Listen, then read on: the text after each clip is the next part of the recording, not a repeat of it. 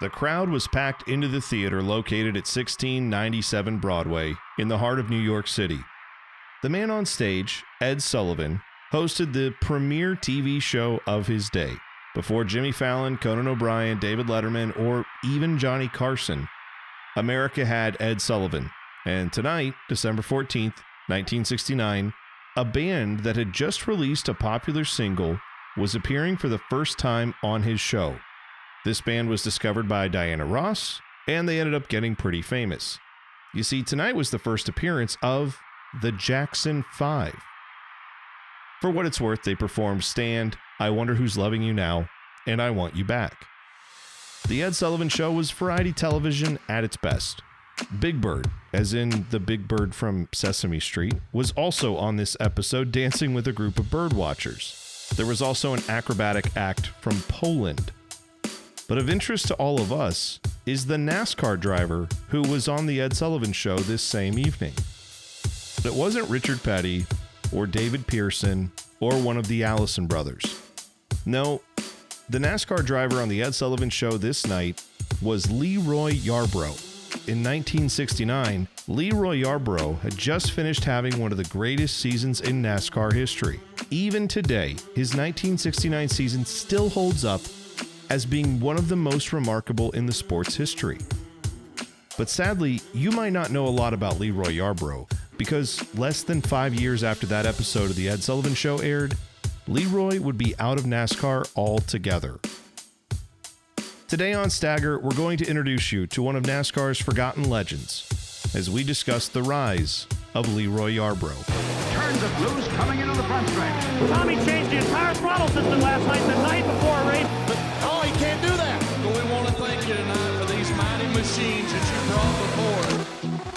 Welcome to Stagger, where we explore motorsports heroes, legends, and myths. I'm JD Smith, and along with my brother Derek Smith, we are so glad you are checking out our podcast. Thank you so much for listening to the history of motorsports. It's important to us, and if it's important to you too, we ask that you hit subscribe on whatever podcast app you're listening to because we want to preserve these stories.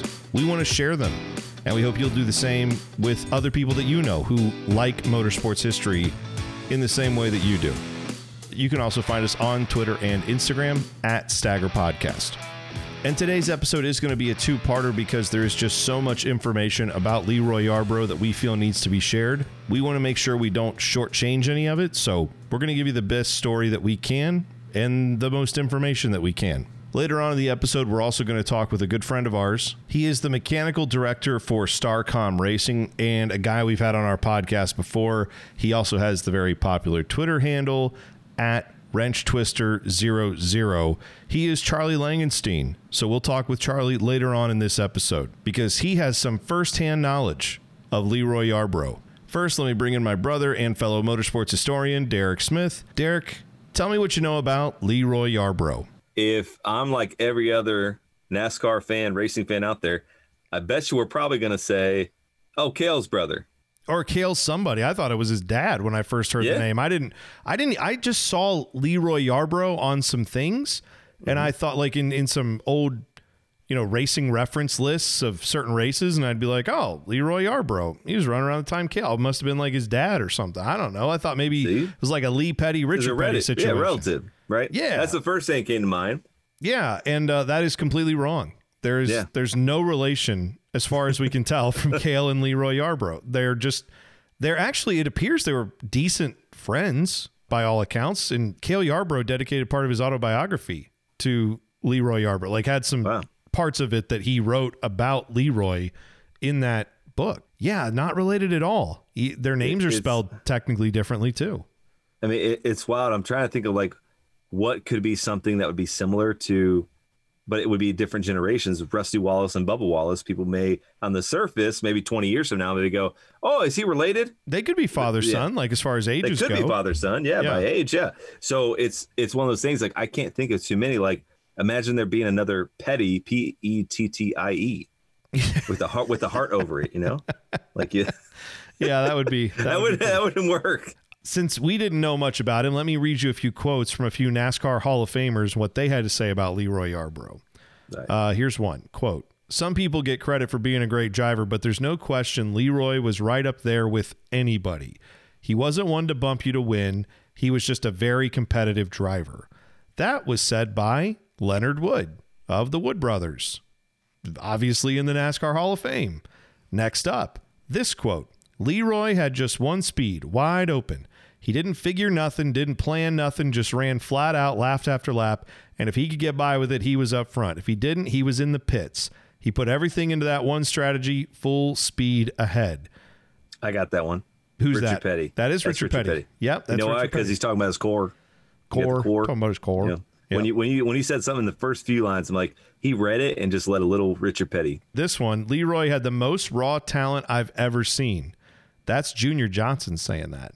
Uh, Hey. He said more too. He said he was beyond any other driver there was at that particular time with taking chances and just going beyond what anybody thought anyone could do. He just outnerved most of the drivers that he ran against. It was unbelievable. Leroy had no, you might say, respect for fear at all. He just didn't. Whatever it took to beat somebody, that's what he did. He had one thing I've never seen out of any other race driver. He had no fear. It was hard to believe he was as good a driver as I've ever seen come across. That's Junior Johnson, Richard Petty, and Leonard Wood basically saying this dude was a straight up badass. And we barely talk about this guy. So hmm. today we're going to explore why doesn't anybody talk about Leroy Yarbrough? We're going to talk about him. We're going to tell you all about him. You ready for that? I'm ready. Let's buckle up. All right. Lonnie Leroy Yarbrough was born September 17th, 1938, in Jacksonville, Florida. He had five brothers and sisters. Family ran a small roadside vegetable stand, so not a ton of money, not wealthy, just regular lower to middle class family.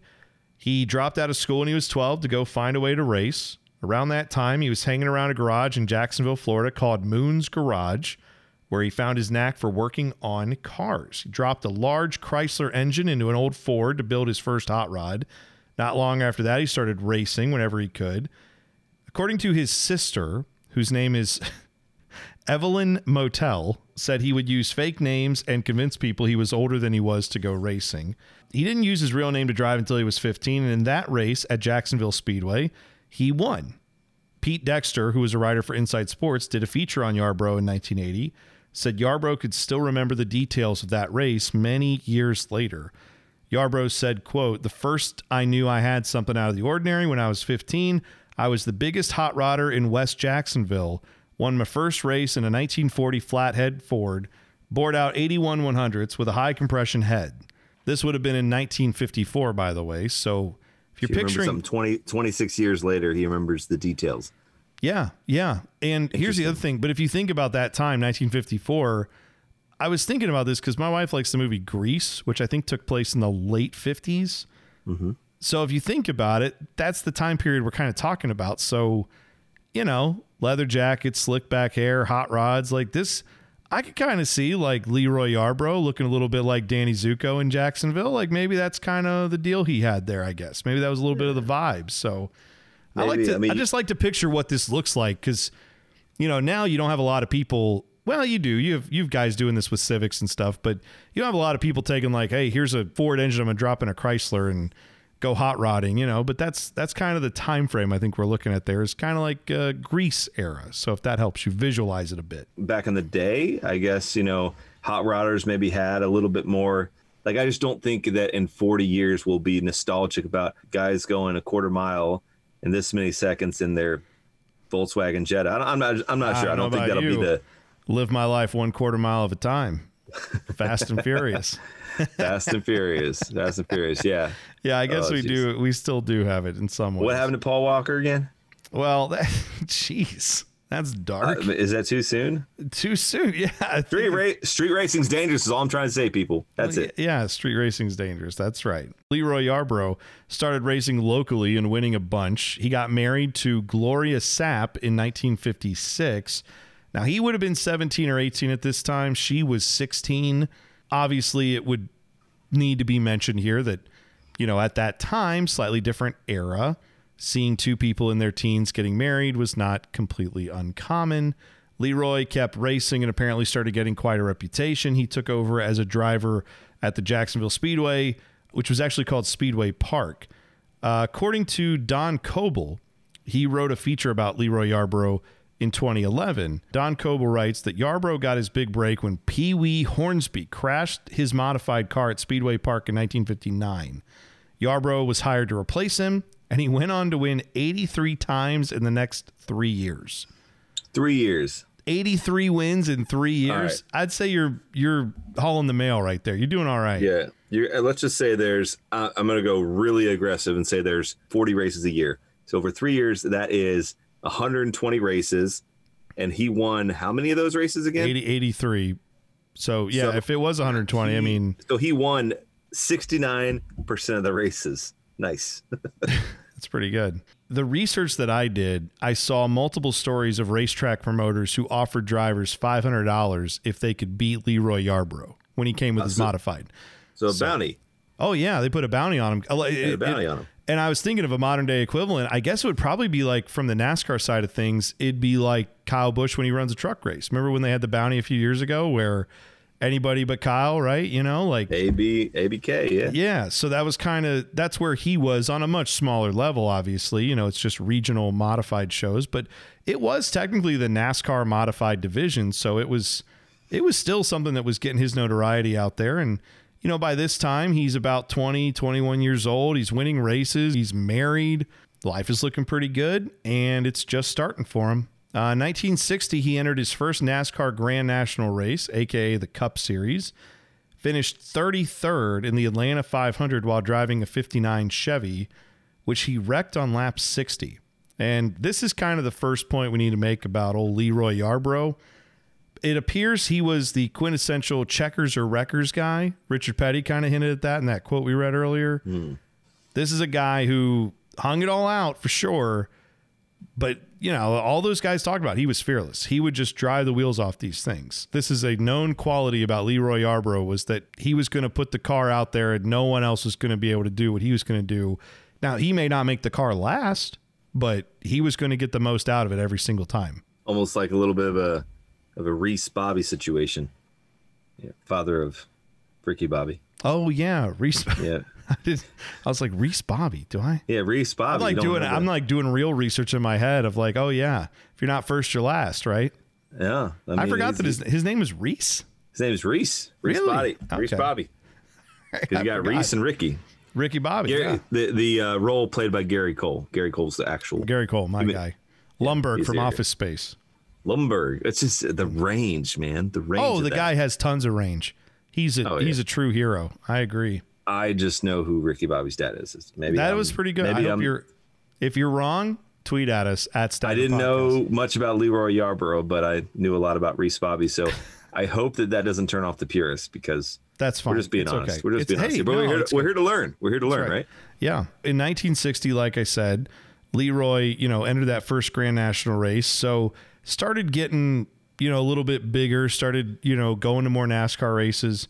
Leroy Yarbrough was definitely pushing himself perhaps a little too hard, both on and off the track. This is a quote from a man named Julian Klein, who at one point owned uh, that speedway in Jacksonville, where, you know, he ran a lot of races, did Leroy Yarbrough in the Inside Sports article from 1980 written by Pete Dexter, which I'm going to reference that article a lot more in this episode. I will tweet out the link to it too, but one of the best articles I've ever read in my life. It's called Leroy He Ain't Here No More. It's unbelievable. But Pete Dexter, Inside Sports 1980, it's great. Anyway, here's a quote from Julian Klein in the 1980s Inside Sports from Pete Dexter. I carried him to Daytona with his first car. It was obsolete, and we was too ignorant to know it but he came in 13th anyway. After that, we won about every race we went to, but he was getting too big too fast, trying to race too many races, and his wife was already out in the bars with him. Got to where he wouldn't even be on time. We was coming back from South Carolina one Sunday, stop at this place in Jesup, Georgia called The Pig. That's where we'd settle up, and I looked at him and made up my mind to change drivers. I'm 66, been knowing racing all my life, and in his day, I haven't seen nobody any better, but it was time. I didn't tell him right out, knowing Leroy, I thought I'd space it out. I didn't get through saying it till we were back in Jacksonville. He didn't seem to mind, like it didn't matter. Leroy Yarbrough, from all the research I did, was not shy about the fact that he was pretty good. Some people a like lot- that. Some people hate people of that. his age were like that. yeah, That was very much the the, the slick back hair, you know, the, the 50s, 60s. If you're if you got it, you got it. And if you don't, you don't. Hit the road jack and all that. Yeah, he's nah, man. He is. uh He's not shy about it. He knows he's good, and he knows he's about to cash in. So I think that kind of explains a little bit of his mindset here.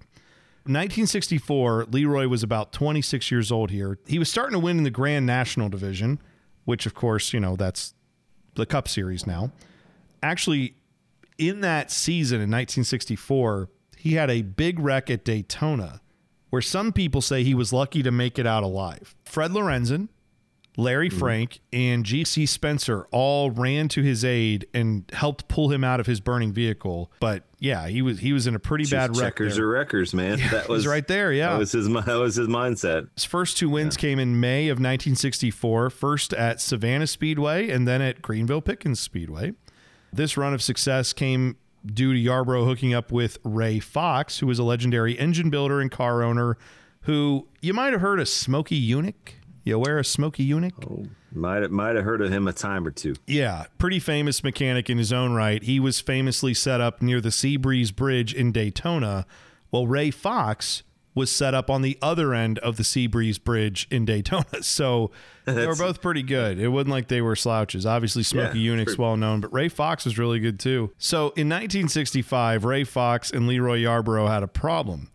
They had a meticulously prepared Dodge Coronet ready to race, but that car has a Hemi in it. The same Hemi engine that Bill France had just decided to ban from NASCAR in 1965.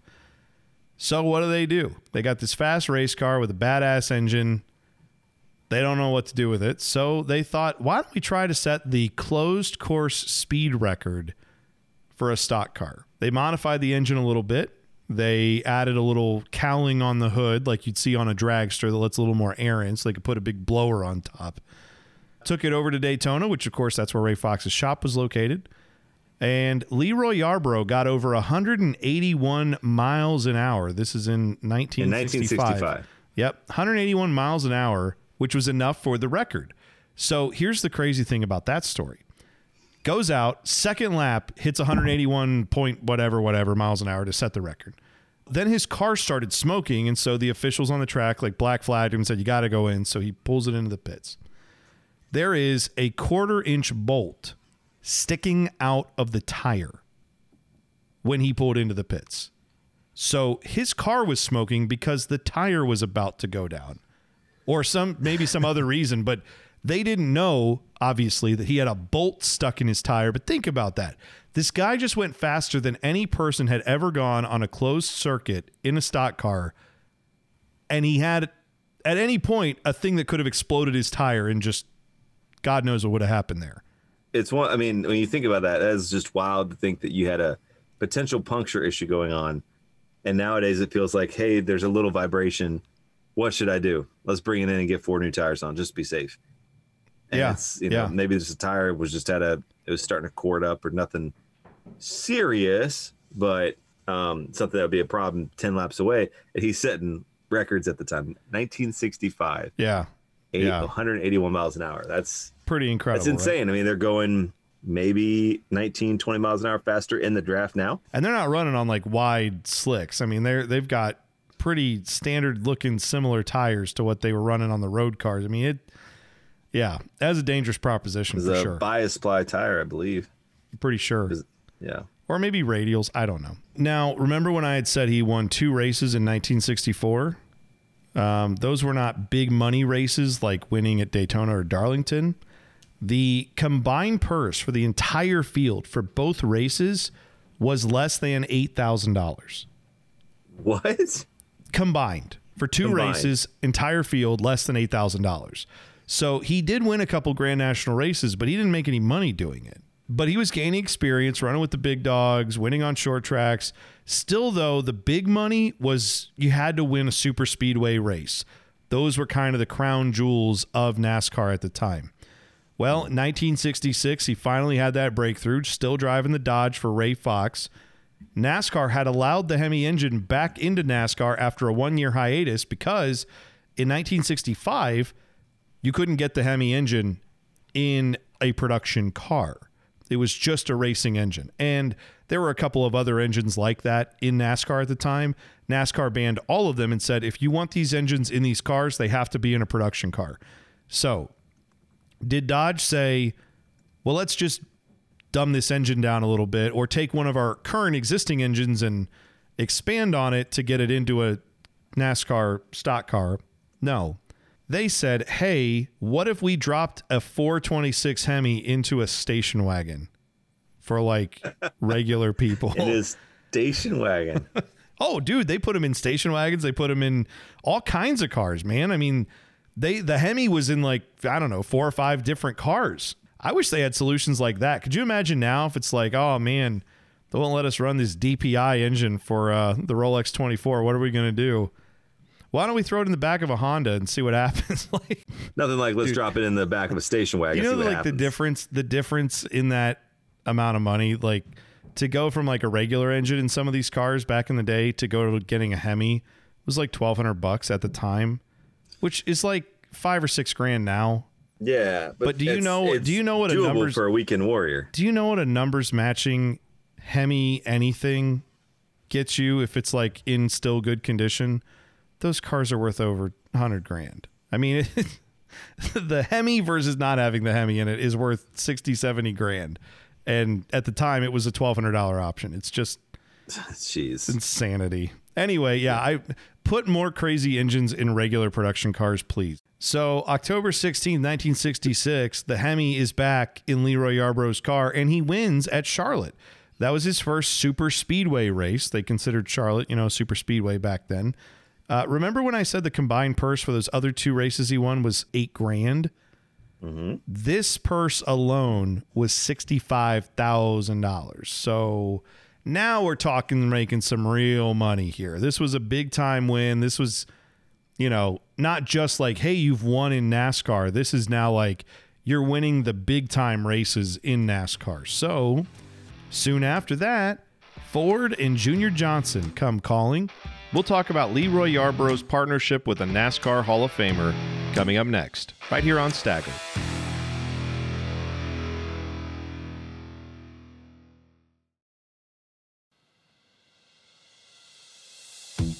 Welcome back to Stagger. Now, here's more on Leroy Yarbrough. In 1968, he's now running for Junior Johnson. This is in the Aero car era. This is right before they haven't got yet to the big wing, you know, Superbird and Roadrunners that they used to do. But this is right before all that, where, you know, Ford's got an Aero car. The, you know, Mopar guys have an Aero car. This is where we're really getting into the horsepower and the super speedway stuff. So this is the, yeah, this is the big deal here for these guys. This is where it really gets going. Unfortunately, in 1968, their season did not get off to a great start. Leroy was leading the Daytona 500 in 1968 when he saw a pit sign being held up for him by his crew. Now, remember, they didn't have radios or, you know, anything like that back in the day. They were just talking, you know, they had to communicate with these signs that they would hold up.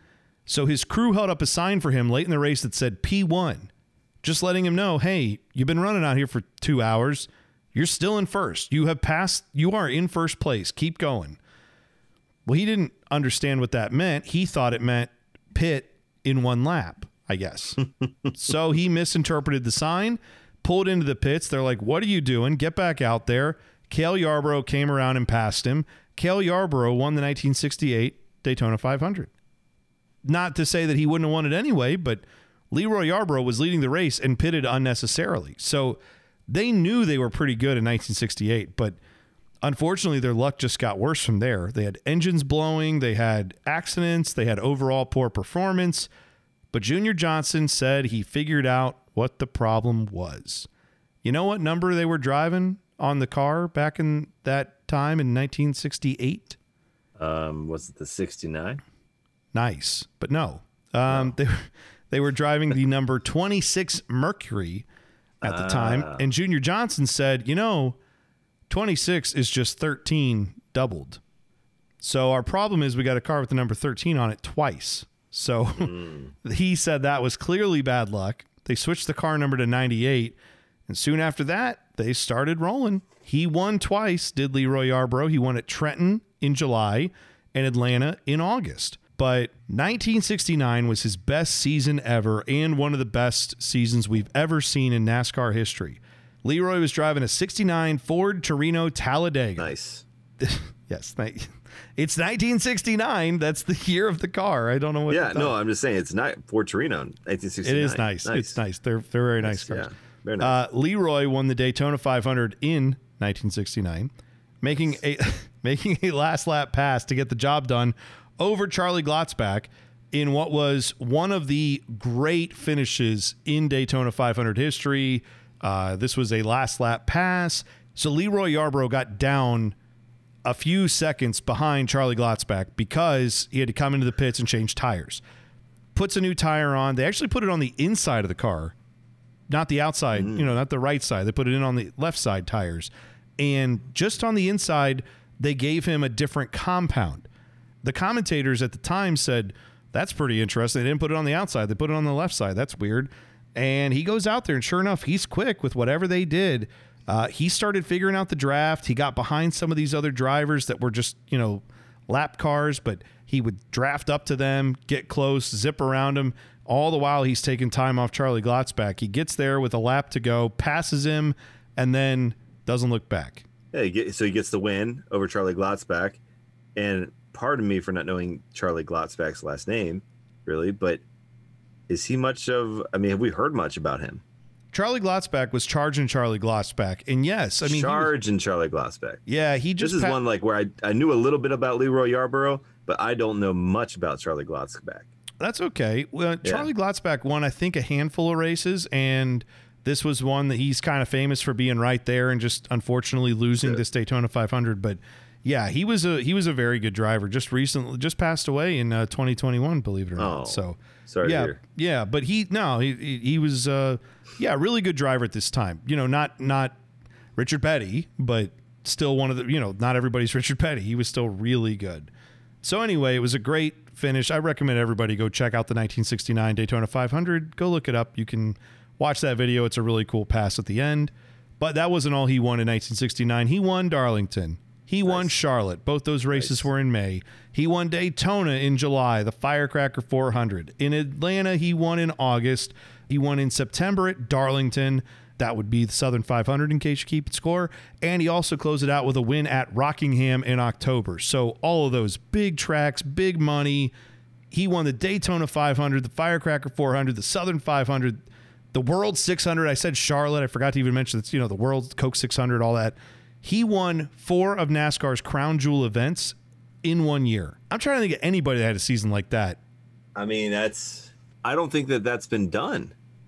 to win one year. Daytona Firecracker 400, Southern or the yeah Southern- World, world's. Well, I mean, you know what you got? Southern. You probably have got like the the uh, Winston Million, right? When when Yeah. Bill Elliott, right? When he won that, that was he won Southern 500. He had to win three out of four. I want to say. I know he won. Day, Yeah. he won Daytona, Southern 500, and Talladega, right? Yes, I believe. Yeah, I that's where he got the Winston million dollar rain Yeah. down on him. Yeah. Anyway, like Bill Bill Elliott in '85, I think winning the Winston Million maybe comes close, but no, this this is still one of the all time great seasons in NASCAR history. He was one of what they called the uh, FoMoCo drivers, the Ford Motor Company. Leroy Yarbrough was part of this group, right? This is these are the cats he ran with. These are the other four drivers that Ford employed at this time: Donnie Allison, David Pearson, Cale Yarborough, and Richard Petty. I mean, these these are the guys he was going with. I mean, he was just Yeah. out of his mind good. And, and, and at the time, he was viewed as like the best of those guys or one of the best.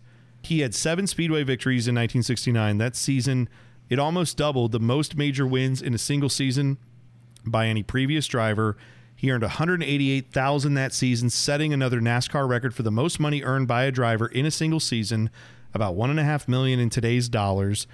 At the end of the year, he was voted the American Driver of the Year, won about every end of the season award banquet there was.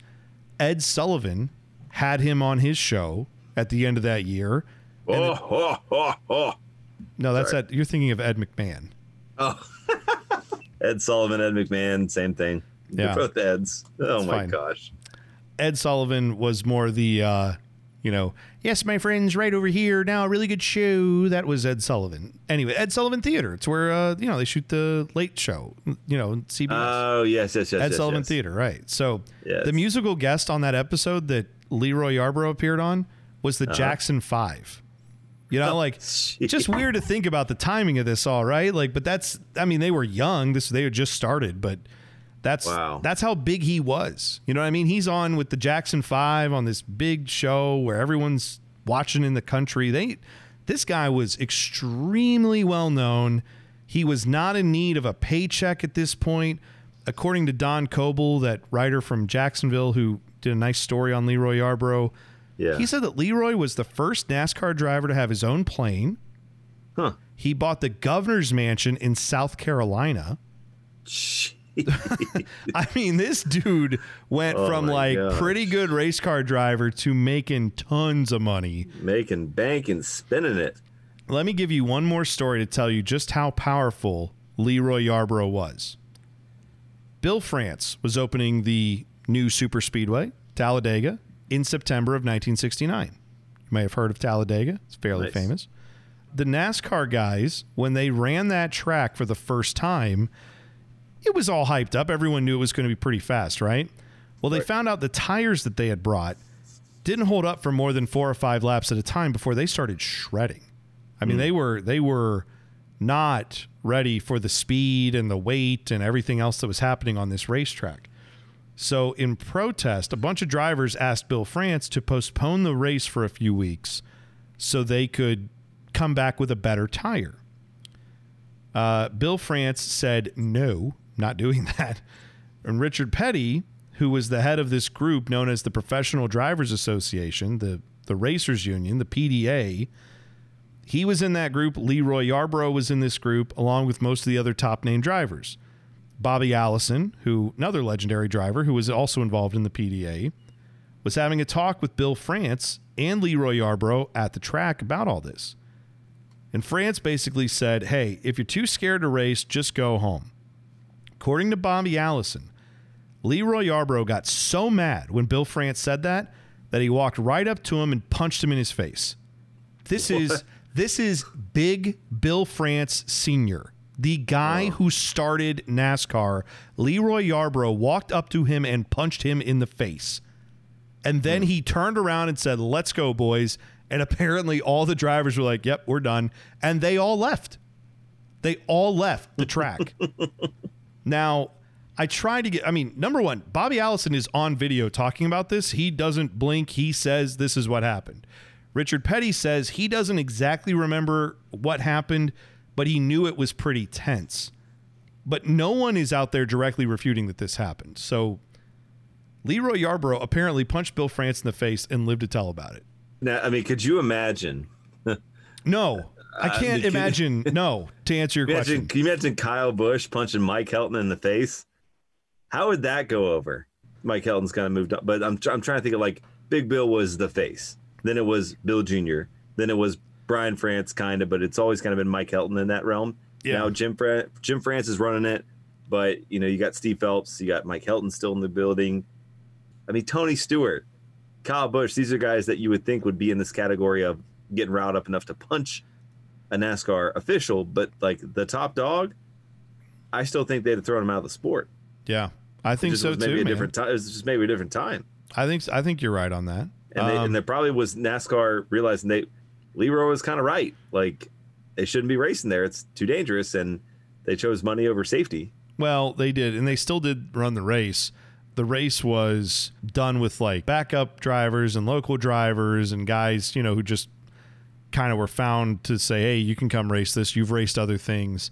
I want to say the guy who won that race was named like Richard Brickhouse or something like that. Not not particularly famous outside of that race, but Richard Petty actually later said Bill France should have paid them all for the great marketing they gave him because, you know, when you got all these famous drivers saying, "Oh, I won't run Talladega; it's too fast." What do you think's happening at the ticket office the next year? Oh, they're gonna oh, be I got to buy tickets to that. That. It's the Yeah. fastest, craziest, dangerous track. We got to see that. So of course they sold a bunch of tickets. It's kind of um, like how like when there's a wreck or a fight now, it's like you know that you kind of should pay my fine, Eddie Gossage, because my I sold fight, tickets for you. my fight at an SMI track has given you the footage you need to you know market it for your Texas race upcoming. I mean, That's Eddie right. Gossage did that for years. The Bristol helmet throw. I remember going to Kentucky Speedway, and there was a helmet, and there was a three-hole punch out. If you threw the helmet into the three-hole punch out, which had a number 17 car, you know, on the little vinyl thing it was cut out. If you did that, you got a free hat. And if you did it twice, you got a free shirt and a hat. I love and then it. if you got a third one, you got a free ticket to the cup race or something like that. That's pretty It- cool. It, was wild. Like, like, and it's just so they market all that stuff for sure. So it's not, it's something that NASCAR's done for a while, and they continue to do it to this day. Yep, that's right. Let's just understand just how important Lee, Leroy Yarbrough was. This guy could kind of do a lot of things. He was very powerful in the sport. He was big name. He was winning a lot of races. Everyone knew who he was. And in fact, NASCAR in 1998, do you remember they put out their 50 greatest drivers of all time? It was the 50th anniversary of NASCAR. He was on the list. He still is on the list. I mean, they haven't Yeah. updated it, but you know, he's on the list of 50 greatest drivers in NASCAR history as of 1998. I'm quite sure if they do that list now, it looks a little different, but still, Yeah. he, he's on there with a bunch of Hall of Famers, but he's not in the NASCAR Hall of Fame. So we've told you a lot about who this guy is and who Leroy Yarbrough is, but why don't you hear more about Leroy Yarbrough? Well, that's coming up in part two. Dun So- dun dun. So we will talk about that more in the next episode. But we're not quite done yet on Stagger this week. Wanted to talk to our good buddy, Charlie Langenstein. He's the shop foreman and mechanical director at Starcom Racing. And Charlie has been in the pits for almost 50 years, working on everything from Indy cars to modifieds. Oh, and he helped build race cars for Rick Hendrick during the time when Jimmie Johnson and Jeff Gordon were at their peaks. So Charlie's been around, he's seen a lot. He also loves racing history, which is why we love following him on Twitter at WrenchTwister00, always putting out great content there. But Charlie has an interesting story about Leroy Yarbrough. Charlie met Leroy years after he was done racing in NASCAR when Charlie was a teenager. But I'll let him tell you the story. Oh my God! I, I, I, when I Right. went home with my father's day a week ago, I had a picture. The last time I saw Leroy Yarbrough, it was 1976 at the Daytona 500. I was in the infield with my dad, and we were parked up against the fence over in turn three. And toward the end of the race, this guy come mosey on over there and, just start talking to me. He says, uh, "You know, we're just talking." And he says, "You know who I am? You recognize me?" I, I'm looking at him saying, "Yeah, maybe." You know, and I, and I was a kid back then. I was only 16, right? I'm looking and I knew drivers. I knew race car drivers. I said, yeah, I said, I think I know you. He goes, well, who do you think I am? And I said, um, Leroy Yarbrough. Yep. Here's a guy that won, you know, the Daytona 500 and his life went sideways big, big time, like, uh, like overnight, you know, but he was just standing there and I felt sorry for the poor guy. You know, we gave him a drink and, you know, I gave him a soda or something, but, and I had a picture of he and I, and I, my mother passed away and she had all the pictures. And when I went to see my father about a week ago, trying to find that picture because he looked like him, but he didn't like look like him, and he you know just looked like a you know just looked like a you know out of shape old guy. Life was really hard on him, you know. You know he was long since not having raced, and he seemed like you know like if you ask if he asked do you know who I am, you know he's almost like he's like a loose cannon. You know what I mean? Was he intimidating kind of when you're standing by him? No, well, he was nice to me, but but uh, because I was a kid, you know, I knew a lot about racing, know, and, and, and history and drivers and stuff like that. You know, I mean, he'd come up to the fence, you know, and we got talking. And my dad was standing on the roof of our car back then, you know, it's like Right. races. He says, you, you, you don't know who I am? And I said, well, I think I know who you are, well, you know, but he kept on pushing me like, like, oh, who am I then, you know? And I said, uh, you Leroy Yarbrough? And I knew enough about Leroy Yarbrough to hold a good conversation with him, you know what I mean? Uh, He seemed, he seemed okay. I mean, he, he liked to talk, he liked to talk about himself. But I think the poor guy was like trying to relive relive his life, you know.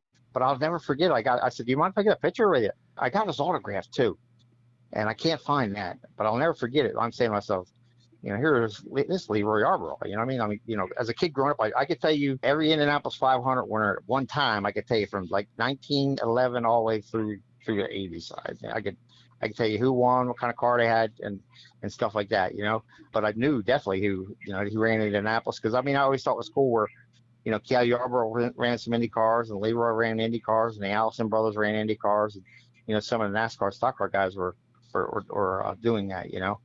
But Leroy Yarbrough, man, I mean, you know, he was badass fast, you know, and and like I said, he wouldn't take no shit for nobody. Did, have you heard the story about Bill France?